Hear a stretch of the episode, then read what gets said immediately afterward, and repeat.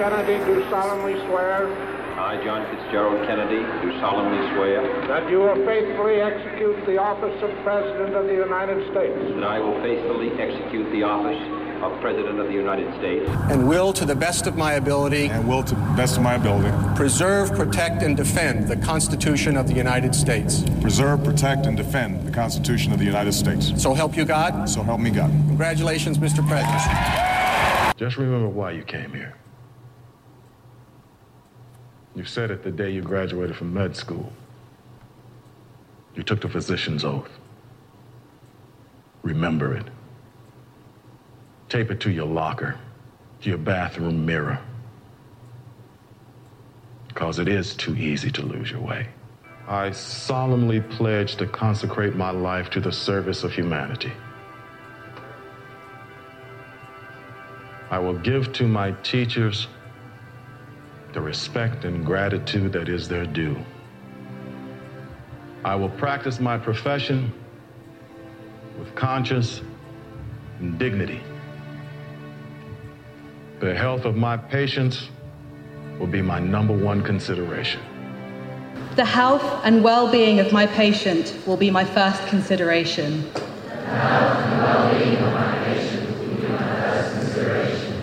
I will respect the autonomy and dignity of my patient. I will respect the autonomy and dignity of my patient. I will maintain the utmost respect for human life. Now being admitted to the high calling of the physician, I solemnly pledge to consecrate my life to the care of the sick, the promotion of the health and the service of humanity. I will practice medicine with conscience and in truth.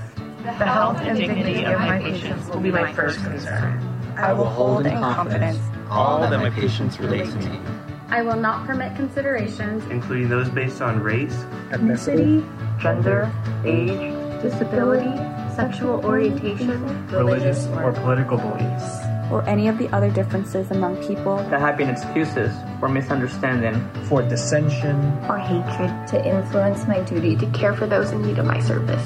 I will respect the moral right of patients to participate fully in the medical decisions that affect them. I will assist my patients to make choices that coincide with their own values and beliefs. I will try to increase my competence constantly and respect those who teach and those who broaden our knowledge by research. I will try to prevent as well as cure disease. I make these promises solemnly, freely, and upon my honor. I'm here today to talk about the oath to self care and well being, and this is an interview with doctors Mukta Panda, Margaret Lo, and Kevin O'Brien. Could each of you introduce yourselves and tell us what your current institution and position at that institution is? And in the spirit of the topic we're here to discuss today, uh, why don't you tell us about your favorite hobby or activity outside of medicine uh, that you're involved in? Uh, thank you uh, very much, uh, Paul. We really appreciate this opportunity. So, I'm Mukta Panda, and I am a practicing internist, professor of medicine at the University of Tennessee in Chattanooga. I also serve as the assistant dean for medical student education and well being here. Um, so, I think really I've always enjoyed long walks. The past two years, my favorite uh, relaxation has been long walks with a walking partner um, who we both know are vaccinated and safe, mm-hmm. and uh, go on long hikes. And Chattanooga is beautiful to do that.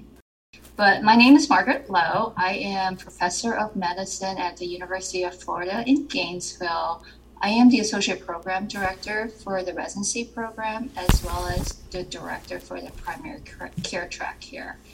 So I absolutely love music and I love to sing. So, and many of you guys may not know this, but I actually used to be the lead singer for my husband's rock band.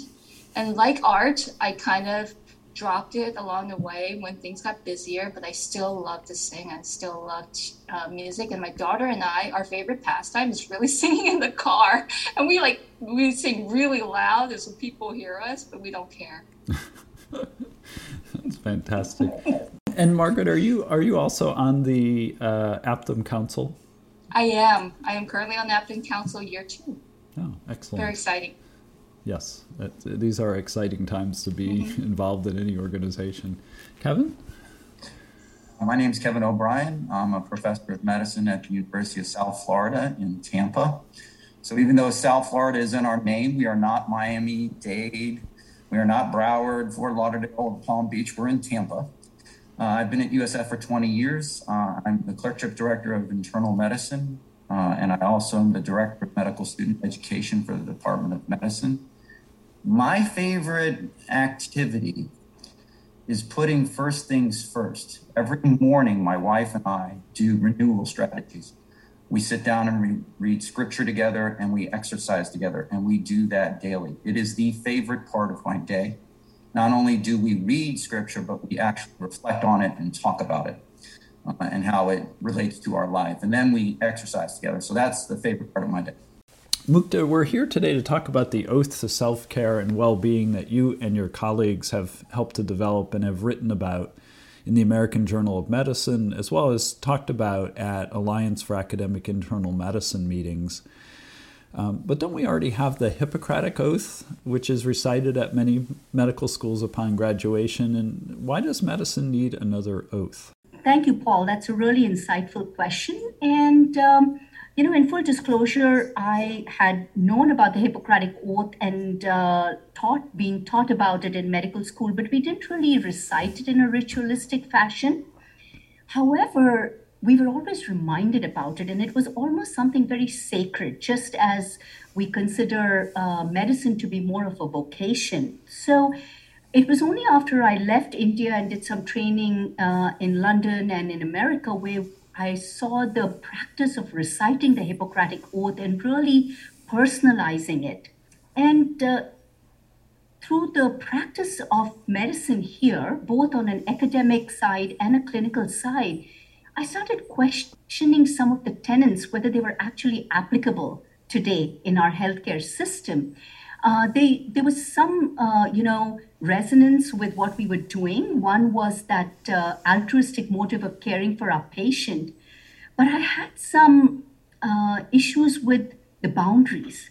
Where does patient care as family and how much is enough? And how is the external healthcare environment influencing what we are supposed to be doing? And then we are human too. What about us? So, with those questions in mind, I started sort of researching whether the Hippocratic Oath in itself was applicable, and then came across many other versions of the Hippocratic Oath that people have modified themselves. And uh, wh- where was the value of the caregiver? We are called to care uh, with utmost altruism for our patients and their families. So, thinking about that and the applicability of the Hippocratic Oath, we decided to think about an oath that complemented the Hippocratic Oath that unapologetically and unashamedly calls for care of the caregiver and the team to build a system of healthcare that would allow for the best care of our patients. Because at the end of it, if we think about why we've all come into medicine, our personal statements or our uh, reason for joining this vocation, there was a why there. And oftentimes the moral distress comes when we can't connect to that why because of a system of care. And I think the oath to self care and well being allows for a partnership to help create that system. Hmm. So, Margaret, in 2007, the Institute for Healthcare Improvement came up with the so called triple aim. Um, I was wondering if you could tell us what that is, um, and if you could also explain why it was later broadened to become the so called quadruple aim. They added a fourth aim into this, this uh, cadre of aims, and uh, why don't you tell us a little bit about those? So, um, thanks, Paul, for asking that question. I really appreciate it because I think many people are really familiar with the triple aim, but not as many are um, aware of the quadruple aim, which is super important. So, back in 2007, when uh, the rise of the quality safety movement came around, the Institute of Healthcare Improvement, which was at the forefront of that movement, um, created the, the triple aim, which um, was to encapsulate the three key principles um, of quality improvement. And that was one, to enhance patient experience, two, to decrease healthcare expenditures and costs, and third, to improve the population health as a whole. So we in the medical community, of course, embrace the triple aims because we wanted to improve our healthcare system.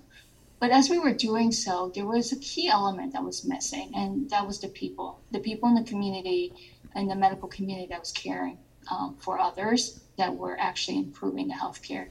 And so, fast forward 10 years in 2016, as physician burnout was going up and physician suicide rates were going up, the quadruple aim surfaced. And it really added a fourth aim, and that was to ensure and cultivate the joy of medicine so that we can make sure that the well-being and the mental health of the caregivers, the mental, the uh, healthcare professionals in the community are also a high priority. I'm a big advocate of the, the quadruple aim. Hmm, got it.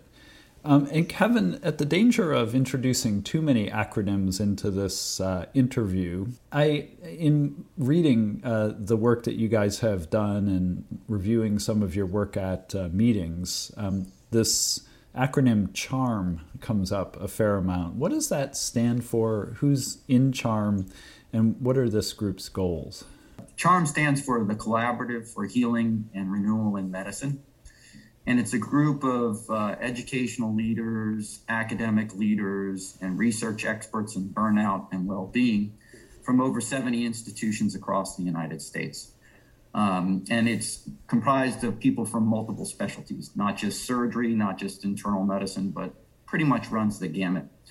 And the goals of CHARM is really to advocate for well being, to not just simply look at burnout and its impacts, but actually to create a toolkit, if you will, of strategies for resiliency, uh, gather best practices, and really promote um, the recognition and inclusion of well-being initiatives for both learners and physicians.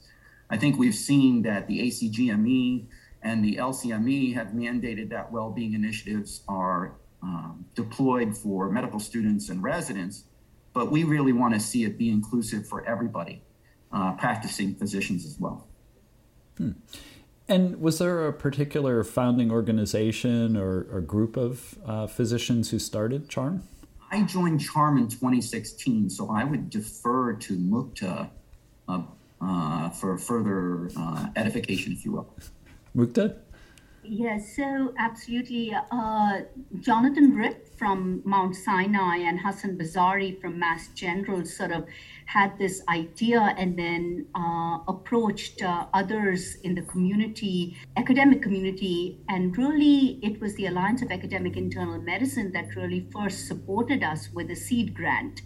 And uh, it has continued to grow since to involve not just internal medicine uh, physicians, but uh, special all specialties uh, have been involved in the CHARM membership now.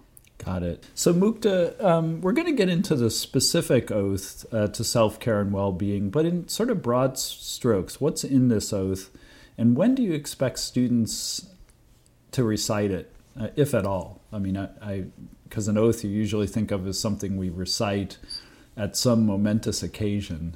But tell us a little bit more about the broader aspects of this oath. Sure, and I think I'd really like to uh, use a personal story to sort of give you a better idea of what is in this oath. Uh, because I think, though my story is probably unique to me, I found that it had resonance with a lot of people. So, in uh, it, you know, my journey started around 2008, 2010, when uh, the term burnout or uh, exhaustion was really um, not entertained uh, and almost sort of, you know, you felt like you had to be this all achieving hero sort of person. However, um, I myself, though personally, you know, I had two children, was doing really well professionally, professor of medicine, chair of medicine, you know, great team, supportive team. And um, people really thought, you know, I was thriving. Some people even went ahead to say that I was successful. But personally, I felt like I had this weight on my shoulders. I couldn't uh, concentrate. I couldn't get the creative juices flowing. I felt everybody around me had this, their act together and something was wrong with me. When I went home, I was not a very good person, snappy, irritable with the children. And really, the most scary part was when I was all by myself, I was all alone. I felt a total failure. I was really grateful for a group of colleagues who really reached out and asked me what was wrong. And I knew that if I had to continue in my profession like this, I needed to, one, understand what was going on with me and it ask for help, but two, try to see why. And as I thought about it and reflected, there were many reasons. One, personally, that I had overcommitted a whole lot because of this fear uh, of not being able to do everything and in some way losing out. And two, finding myself oftentimes fighting against uh, things which I never took time to really unpack, to understand. Let me explain a little bit. So I found that I wanted to be everything to everybody personally. And, you know, we all, if you think about it, we aspire to be true servant leaders. We teach that to our students. We teach that, and what does medicine do? It rewards the I. We, uh, our promotions, everything is the number of primary author publications. How much have you achieved, right? It is the I. And we i personally wanted to give give give to others to the point where i was exhausted. I was mentally physically exhausted you know wouldn't take a good lunch uh, in the afternoon working lunch wanting to be overcommit myself because if i didn't t- take part in this meeting i would lose out on that grant and you know what would happen. And then when i gave gave gave to myself i came from a place of depletion and exhaustion. And that giving to myself was not a priority, and that became that negative spiral. And I was able to see that through my colleagues and through self reflection, which I was really grateful for my own training as a facilitator from the Center of Courage and Renewal. And I went back to saying, why did I go into medicine? What was it that brought me into this vocation to start with? And what was I fighting for? So, on a professional level, I started looking at things that were getting me upset.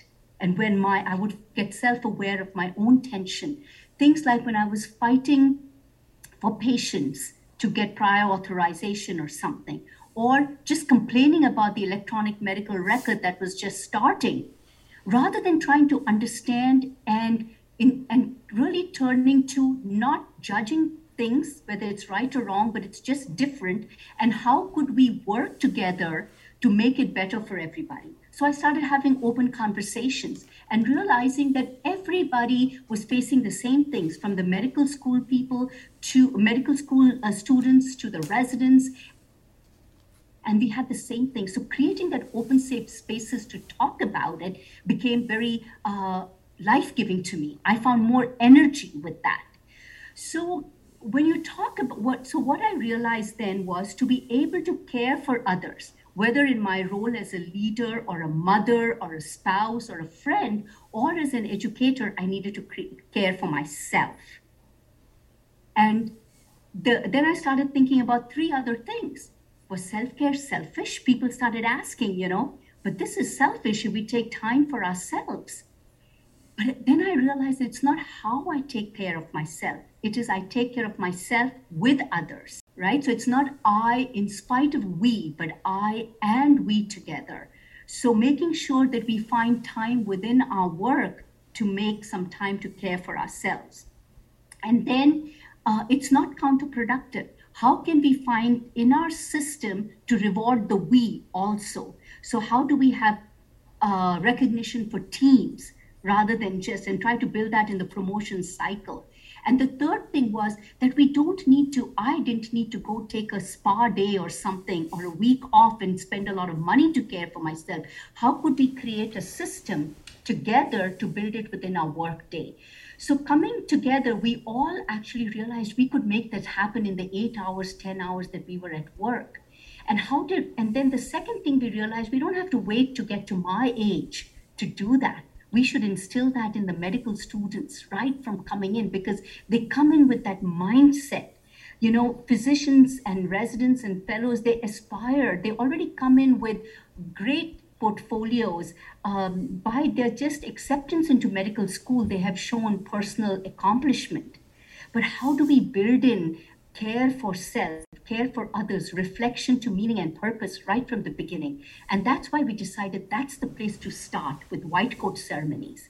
But then we did a study in Chattanooga looking at um, what people remembered about the Hippocratic Oath and whether they even remembered the tenets. And we found that Many people remembered reciting it anyway from because we had included students, resident fellows, and faculty in their uh, last season, mid season of uh, careers. People had remembered reciting it up to 40, 50 years ago, and some as recently, but not many people remembered what was in it. So we not only decided that it needs to be at the white coat ceremonies when students just come into this vocation, but that it needed to be something that was becoming a pattern to remind people of their why and what, how important it is to maintain the tenets of altruism, but not at the cost of self care and colleague care but together in partnership with each other. So, how can we continue to do it, say, at graduation ceremonies, at uh, clinician educator ceremonies, at local and regional meetings, like the, you know, we've done it at our Tennessee ACP meeting. We did just did it for our graduation of residents and fellows. New intern orientation, we were invited to, uh, as a group, to lead the new interns at Hofstra in the white coat uh, in their new intern orientation with the Ode to Self Care. So thank you for allowing me to give you a little bit of a background, but I think that story will explain um, better why this needs to become a ritual, just as the Hippocratic Oath, but more in not a bolus fashion, but a drip fashion across our medical journey. Um, we're going to dive a little deeper into what's actually in the oath, but who actually wrote the oath? This was really a collaborative effort. Uh, I am the chair of one of the subgroups of CHARM, the Faculty Development Toolkit Group. And the main purpose of that group was to really look at ideas and creative opportunities to really make the uh, culture of well being something that is common nature in everything we do as clinicians and educators. And so we just posed this dilemma the purpose of these uh, faculty development toolkit group meetings, we were a group of about 20 people. We had a call every month, and it was a safe space to unpack any issues that were causing us uh, concern or we wanted to share. So this issue came up. And we just posed a question of, you know, this would be something really useful, especially since the terms exhaustion, burnout were becoming more acceptable and commonplace. And that was the mission of CHARM to create this collaboration of healing and renewal. So we've had other members of the Faculty Development Toolkit group that I'd like to acknowledge. And um, Margaret, Kevin, and I sort of took the lead on it. And uh, we all had a say in what needed to be in the oath. Got it. So it was really a large team effort coming up with this with this oath. Okay. Mm-hmm. And it sounds like, from what you said, Mukta, that it is potentially read at any point in someone's career. It could be the white coat ceremony that often occurs at the beginning of medical school or is the beginning of medical school, graduation, graduation from residency, midpoint career, and so forth. So that mm-hmm. that clarifies a lot. Margaret, can you take us through the first two elements of the oath to self care and tell us a little bit about why they exist? Sure, I'm happy to. So, is it okay if I recite them as I explain them? Absolutely, yes. Perfect. So the first tenet of our oath to self-care and well-being specifically states, we solemnly uh, pledge to enhance and promote the well-being of ourselves, our colleagues, and the medical community as part of our responsibility to the effective care of our patients, ourselves, and in partnership with our healthcare organization. So, you know, this first tenet, when we developed it, really wanted to emphasize the shared duty of wellness, not just between with the individual, but between the individual and the system, because we realized that individual self care is just not enough. And in actuality, the responsibility lies in, mostly with the, the system itself. And so that means that the system really needs to have open, transparent healthcare leaders that are willing to work together collectively to develop a culture of of wellness as well as to provide evidence-based and impactful resources for that.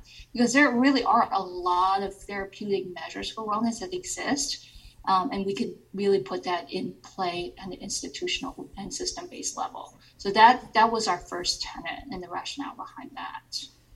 Um, the second tenet specifically states um, we will develop and adhere to habits that promote and maintain humility meaning, and wholeness of self in our work and interactions. So that tenet actually speaks to being really open and honest with ourselves, to not be afraid of being scared, of being lonely, of even being hypocritical at times. I think the pandemic itself has really pushed us into a certain type of moral um, insecurity, and we've had to confront a lot of very ethical, complex issues and made some really difficult decisions that kind of strayed against maybe our own personal or patient safety. And we had to be okay with that. And it is, and that this tenet says it's okay to have that. But at the same time, realize it is a form of leadership to be vulnerable, to share that vulnerability and humility with others. But the system itself needs to really provide us a safe space, a psych- psychological timeout for us to be vulnerable. So that was um, the rationale between uh, behind tenant number two. Excellent. And Kevin, could you uh, recite number the third uh, tenet, uh, briefly explaining the rationale for that one, and then um, number four, and explaining the rationale as well? I'll actually give you things we've done at USF that kind of echo what is described in the tenets. Uh, so the third tenet is we will be attuned to the physical, emotional, mental and spiritual needs of ourself and others, and share our practices of well being for the benefits of our patients, our colleagues, and the advancement of healthcare. So every Friday morning, I'm actually the post call attending at the VA. So I round with the post call team and I'm with another attending. So it's a new team to me. So I make everybody introduce themselves, say where they went to undergrad, where they went to med school, uh, what they want to be when they grow up. So I kind of try to break the ice. But after that introduction, I asked them all about what they've done for self renewal. And by show of hands, I say in the last three days, how many of you have actually exercised? And then when no one raises their hand, I say, okay, how many of you parked your car really far away from the hospital and walked in? Or how many of you took the stairs rather than the elevator? And I tell them I I climbed, personally climbed Mount VA today. I climbed from the ground floor to the seventh floor, which is eight flights of stairs. And when you say to yourself, you're too busy to exercise, you're making excuses. You can park your car far away and you can take the stairs. And you'll be amazed at how much exercise even a busy person will get. And the next question I ask them is How many of you have read a deeply meaningful book that made you think about the meaning of life and your purpose and your calling? And then I say, How many of you have meditated? How many of you took a walk in nature and appreciated the beauty of nature and how minuscule we really are? Then I asked them how many of them have listened to music or read a book that got their mind off current events or problems in the world. And then the last thing I asked them is how many of you in the last three days have actually phoned your mom? And so I try to do that and tell them, you know, when you're feeling upset and aggravated in traffic, at work, it's because you're not doing these practices of renewal and you really need to do them. And if you notice that one of your colleagues seems stressed out when they're entering orders in the EMR or they're speaking to staff, you should actually approach that person and tell them that you care and ask them, is, is everything okay? And you can do that in private. You don't have to do it in a public setting. So I think that's the practical application of tenet three. And if I could just interrupt you for one second, Kevin, I could imagine that uh, reminding them about all these things that they, I'm going to guess that frequently they're not doing a lot of the things that you're asking about. And, and so you're serving as a reminder to do those things. But does it sometimes backfire? Does it have a demoralizing effect on them in terms of feeling like, oh, I'm such a loser. I haven't called my mom. I haven't walked up the stairs. I haven't parked far away. I haven't gone for a walk in nature. I've I've been very lucky or blessed. Um, I haven't had it backfire. And the amazing thing about it is when we do rounds, we actually take the stairs, hmm. uh, and they do it together. And I asked one of them, "Hey, did you bring nitro with you? Because I got to pre-medicate before I do the stairs." You know, so I really try to break the ice and and, and not make it look like they have to be perfect. Um, and I've told, I've given them examples. It's like if you don't speak to your mom, you're going to have that two-hour conversation where she was like, "You haven't spoken to me, and you're you don't really have the time." So just calling her when you're sitting in traffic, make something count twice. Mm-hmm. And then I give them the example of I go for runs with my wife in nature, under trees, listening to music. And so I'm actually practicing all four of the renewal strategies I just described all at once, and they can all make the time to do that. So I actually, it has not backfired. Got it. Okay. And how about number four? Uh, number four is we will commit to integration and balance in our professional and personal life and seek help when we feel ourselves or our peers are overburdened, fatigued, or less compassionate. Now, what I noticed here at USF is we have a system of scheduling patients, uh, and the system doesn't uh, recognize who's an intern and who's a PGY2 or PGY3. And so the schedulers will just book four patients in the morning and the afternoon for every resident that's in clinic. And you have brand new interns uh, in July seeing eight patients in clinic when they don't even know how to use the EMR. So one of the things, me and my colleagues, we spoke out against it. And we said, can you change the system? And they said, no, we can't change the system because those templates are there. They can't modify them based on the time of the year, blah, blah, blah, blah, blah.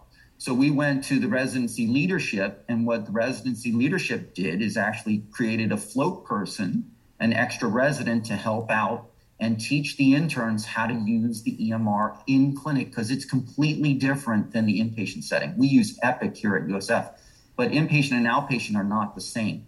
So that float person sees the extra patients for the intern, teaches them how to use the system.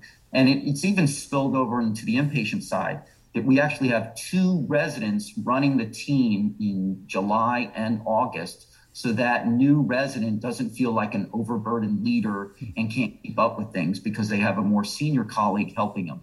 So I think when you speak up for the residents and you do it in a way that's not offensive and that you're trying to do it for the betterment of the patient, our leadership actually listened. Uh, and and again, I was applying the tenet of uh, tenet four. Excellent. Mukta, how about five, six, and seven? Could you recite those, each one, and the rationale for each of those? Uh, five is um, we will champion for a healthcare system that values the well being of its personnel, uses best evidence for an institutional culture of wellness, and recognizing recognizes that in so promoting the patients we care for are ultimately best served. So this tenet really calls for changing the narrative and drawing attention to the very complex environment that the healthcare system has now become. This really calls for self care and colleague care to become the mission of every healthcare system. What do I mean by that? I think what we were thinking and we our hope and purpose for this tenet was that the well-being, the culture of wellness needs to be ingrained into the fundamental structure of an organization.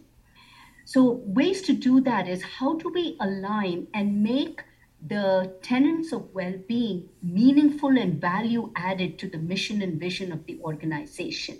Knowing that we partner with our healthcare clinical organization and the academic organization. An example is what uh, we did in uh, our University of Tennessee in Chattanooga is really look at the mission and vision of the academic enterprise and the organizational enterprise and work with the stakeholders to really understand what well being means. So we created a well-being task force, uh, which had resi- uh, representation from the C-suite and members from each department, and posed a very simple question: What keeps you up at night, and what prevents you from doing the work that you want to do meaningfully? That was the only thing.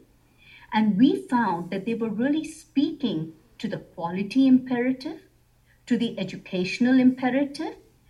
Quality imperative means they wanted to take care of patients safely without errors and be able to do it in a system that was efficient and effective. It was different for the surgeons, it was different for the internists. Um, we, the C suite people wanted engagement, they wanted good metrics. That was where the length of stay, patient safety, so on and so forth. The leadership from the academic wanted accredited programs. So we were all speaking languages that could really be built into the system.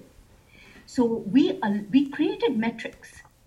So for the financial metric, we looked at the engagement of physicians, the turnover of physicians, and now we've expanded it to the full interprofessional team, not just the physicians, the nurses, and others. Uh, for the academic, we look at the accreditation metrics.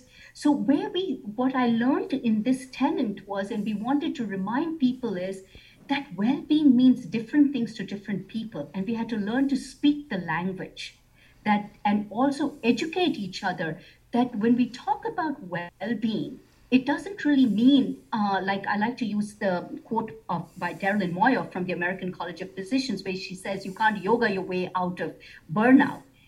It's much more. Well-being is about a culture that allows you to thrive, to connect meaning to purpose, and be creative and feel that you are fulfilled. And we in Chattanooga have used the Maslow's hierarchy of needs. We all want to function at the top two tiers of Maslow's hierarchy of needs. We are employed or we are uh, recruited to be able to function, be creative, innovative, productive individuals. But how can we do that if our system does not honor the foundational structure of belonging, of um, security, food, and water? So that is what I that we mean by champion for a healthcare system that allows us to thrive as human beings. The sixth uh, tenant is we will find the courage to be vulnerable and confront professional wrongdoings to the best of our ability, while at the same time showing compassion and respect for all members of the healthcare system. So we started off by really looking at what is the culture of respect. And I remember at one of our calls in the Faculty Development Toolkit group, I just posed a question Does anybody have a bylaw that talks about the culture of respect of the organization? What, or even what is the culture of an organization? We have a system, but what is the culture? And that created a lot of good discussion. And there was some uh, discussion about what even what does even respect mean? And we found out that respect is where we honor and value everybody as a human being first and allow for that psychological and emotional safety where we feel connected as a community to a common purpose that we are all aligned. We may be coming with different ideas different values but we all agree and uh, work towards a common purpose of our organization as a group. But at the same time we allow for differences of opinion to be voiced without fear. Because when there is no safety of fear, progress doesn't happen. We are fearful that we will be ignorant. Uh, we will be viewed as being ignorant, so we don't speak up. We will be incompetent and we don't question the status quo. So everything sort of remains siloed and we worked in we work in silos. So we wanted to make sure that we create partnerships where we value this respect and culture and create professional and psychological safety for everybody. Uh, the, and what happens when we do that is in the way we viewed it in Chattanooga was we talked, we gave everybody the understanding that they were all leaders and leader with a small L.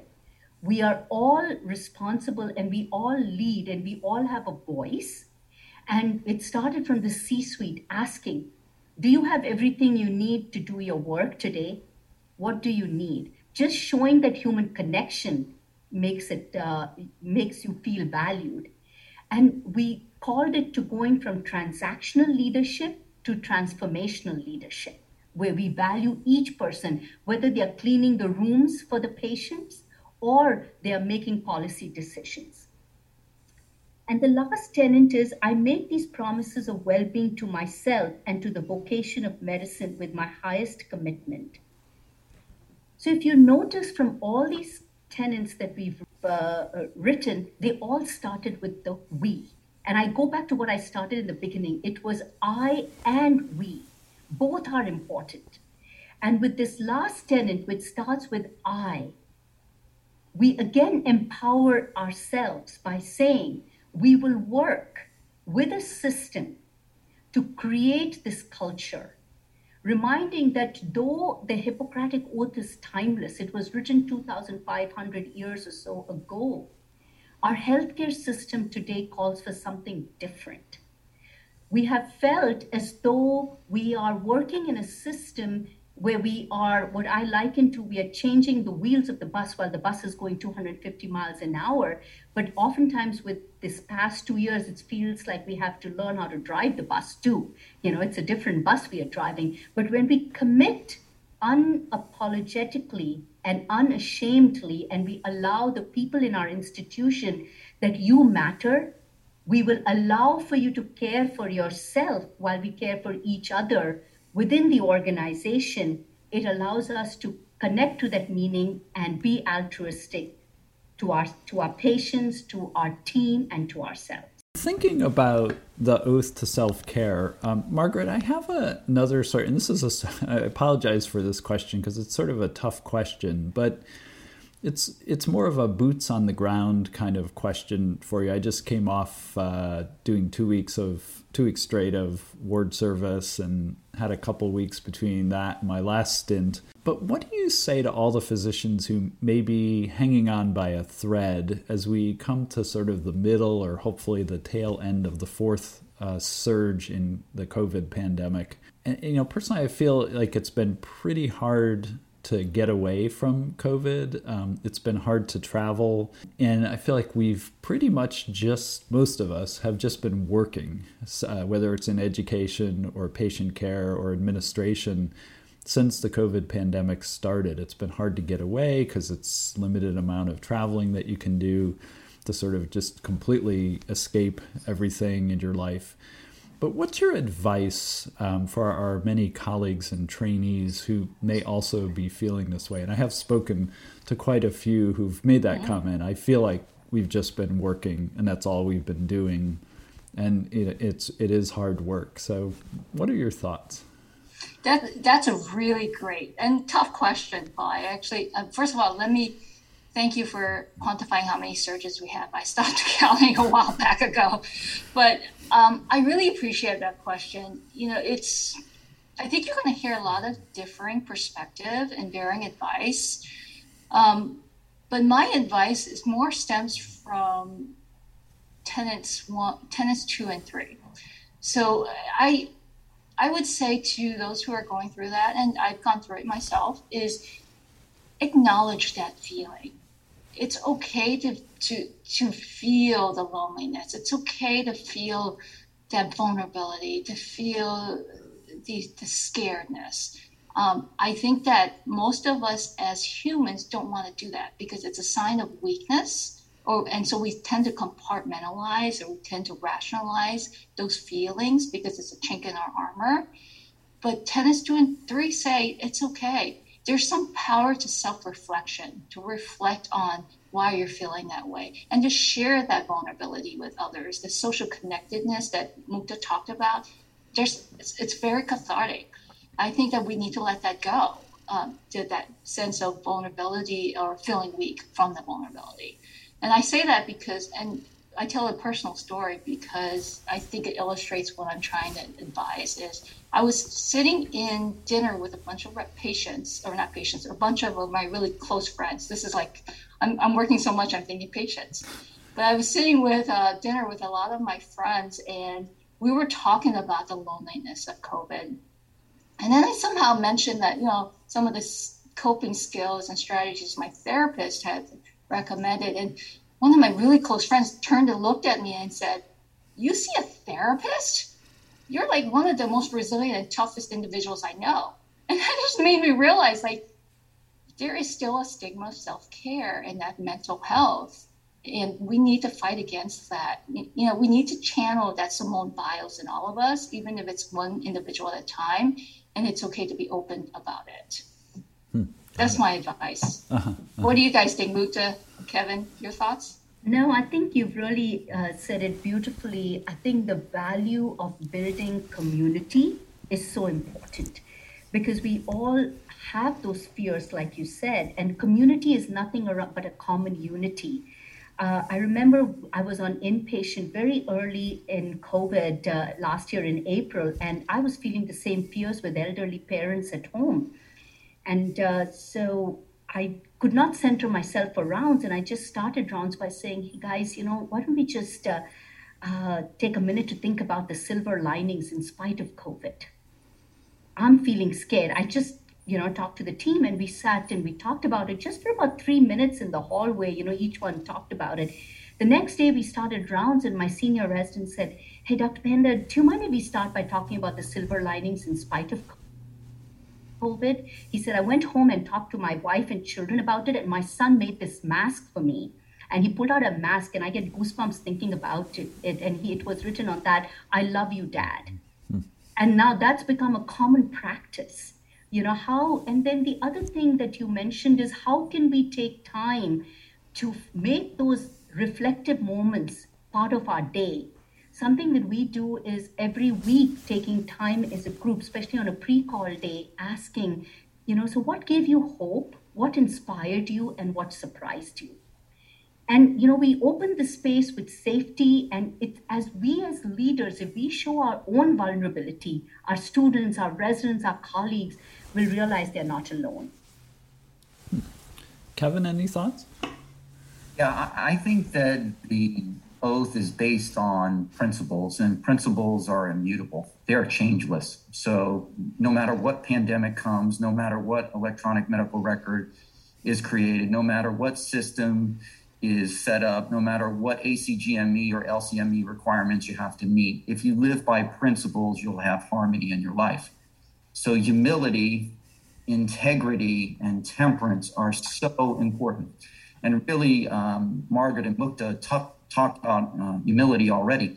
It's okay to say you're frustrated. It's okay to say that you're scared. It's okay to say that you're not sure. It's okay to say uh, asking for help. There's nothing wrong with that.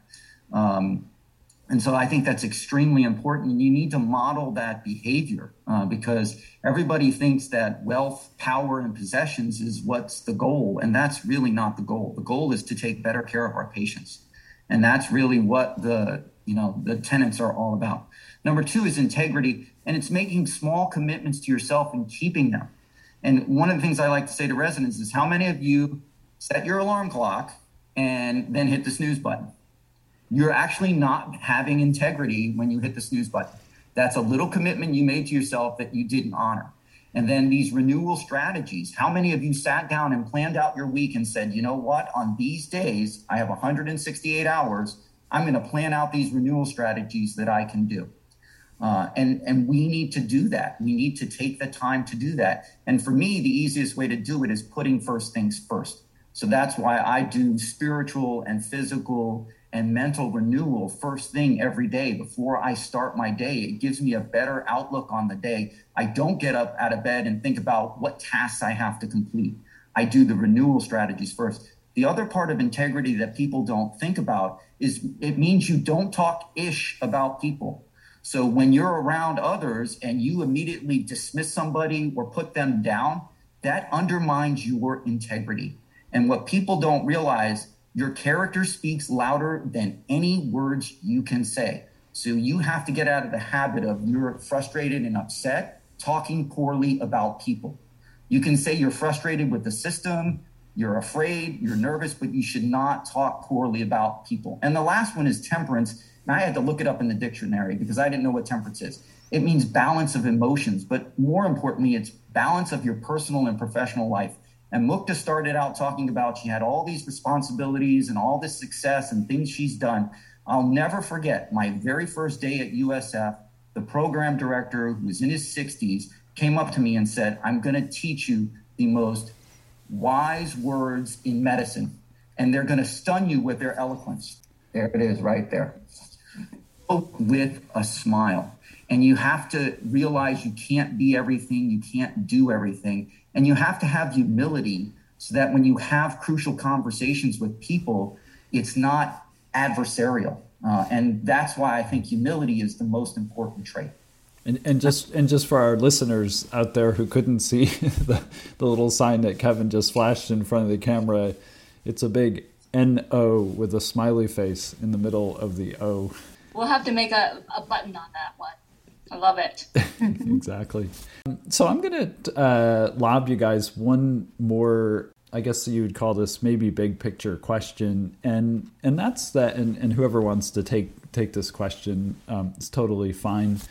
Um, one of the biggest stories in the news the past few months has, or maybe even year, has been the number of nurses um, who are leaving more intense areas of patient care to either work in areas not associated with hospitals and ICUs, or they're frankly retiring or completely changing their careers. And this has put a remarkable strain on the healthcare system uh, that's struggling to care for very sick patients, whether with COVID or not uh, and and this is all over the country. And it seems that burnout uh, from over a year and a half of COVID has finally gotten to some of our colleagues in nursing in a re- in a really big way. And I think also respiratory therapy, therapy, physical therapy are also seeing these these effects. So when your group was coming up with this oath and working in this area, did you consider creating something with a broader scope that would include nurses and physical therapists, other ancillary services that are hit hard by the toll of taking care of patients throughout the pandemic?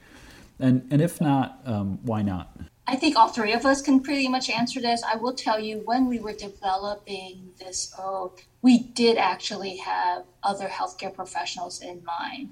We did not just focus on physicians because if you look at the tenets, it really is about the human qualities, right, and the human values. Doesn't matter which healthcare profession we uh, you're in. So that's why we're very, and it, it took a lot of renditions and a lot of uh, changes to be inclusive of that. Um, I do, and this is, you know, in this time where where other healthcare professionals are burning out and are probably more in the front lines than physicians are, like the nurses, like the RTs. This oath speaks volumes even more for them. I agree. And if you notice, the word we have used here is partnership and colleagues. Mm-hmm. We didn't use physicians, unlike the other oaths. We because knowing that we don't work in silos.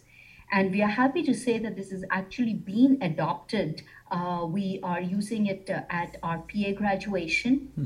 We are using it for nursing. We recently had, uh, for the Suicide Prevention Month, we had a series of longitudinal events in Chattanooga, and we ended by the interprofessional team reciting the oath to self care. And actually, the Veterinary Society reached out to us and asked if they could adopt it for their uh, physicians there. So it's being used by other organizations also. Oh, that's fantastic. It makes a lot of sense. I mean, you know, if you're working around other, you know, any of the allied professions, if they're completely burned out and feeling terrible about what they're doing, it it's going to affect everyone in the environment that you're in. So, listeners to this podcast include members of the Alliance for Academic Internal Medicine, but also include students who are aspiring to enter medical school. We've got a lot of medical students who listen to this podcast, as well as residents across the subspecialties. Do you guys have any last thoughts for these listeners? Maybe we'll start with Mukta. Uh, absolutely. I think um, I hope that when they listen to this, they are empowered to realize that they matter, that they are valued, and that they are supported. I think um, they are empowered to be advocates for change, to role model. And I am really proud to say that I have learned a lot from my students and residents about self care and what Kevin spoke about temperance, balance. I think they are much more apt to be receptive to this language. So I would I would tell the, the aspiring students, the, the medical students, and the residents that they are not alone, and that it is you know it is really not about your accomplishments and your achievements, but more about how you respond and how you share the challenges and your failures that will dictate you as a person and, and your success as a, as a physician. Yeah, I think for me, probably for them, that they need to begin with the end in mind and what is their definition of success. If they climb the ladder of success and only realize it's leaning long wall, is that really success? If they're divorced, their children have substance use issues, their own health care is in poor shape, yet they're the chairperson of a department and they drive a Mercedes Benz and they, they live on the water. Is that really success? And they really, little things turn into big things that you really need to practice these personal self renewal things daily.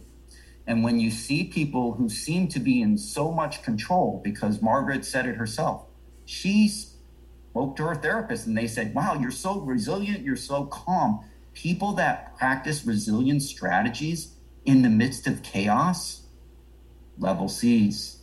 And, and, I think that's the goal is that you really need to stay even keeled because when you get emotional, common sense, reasoning, and judgment fly out the window. And self renewal is so important to that. And it allow you to have better conversations with leaders and supervisors when you're in under stress where you don't express emotion and you're not angry, and they'll actually listen to you. And as uh, Mukta said before, when she felt her creative juices were not flowing, if you're practicing personal renewal strategies, you'll find your creative juices again.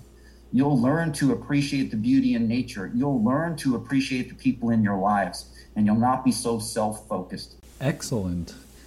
Well, I'd like to thank you guys for joining me today on uh, the Mountain Lion podcast, and it's really been a pleasure talking to you. And I have no question that uh, our listeners will get a lot out of this podcast and uh, learn a lot of things they didn't know before about thriving in medicine. Thank you, Paul, for uh, hosting this. And uh, if if I can, I just wanted to share a couple of more thoughts with any listener. I think um, one I hope that uh, all the listeners feel empowered to make sure that they are leaders in their influence of power. And the oath to self care and well being is truly changing culture and not the system. And what I mean by that is, I like the analogy of building a home and not a house. When an architect builds a house, they sort of have a prototype for a house.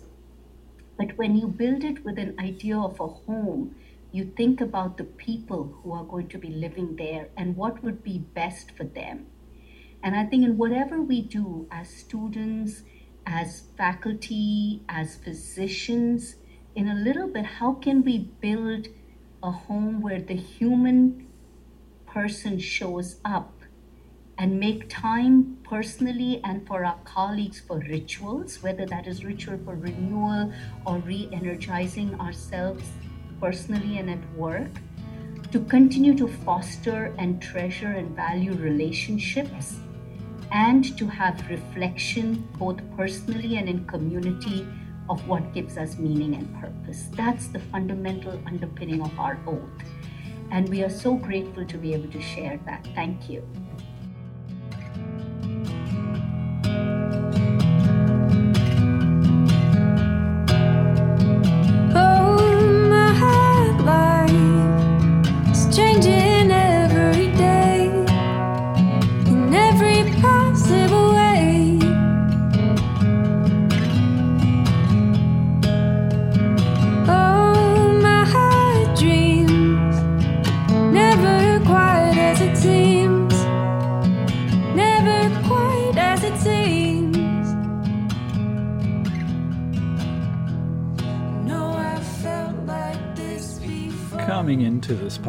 Podcast, you heard the song We Are Fine, performed by Sharon Van Etten. You also heard portions of the presidential oath of office as recited by John Fitzgerald Kennedy and Barack Obama.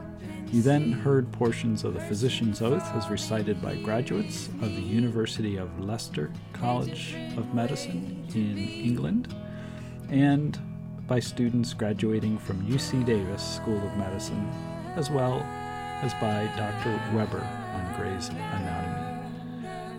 You're going out now in a song called Dreams, which was originally written and performed by the Cranberries, and here performed by the Native Sibling. Check out their music. Thanks and have a great day. Really appreciate you listening all the way to the end of this podcast.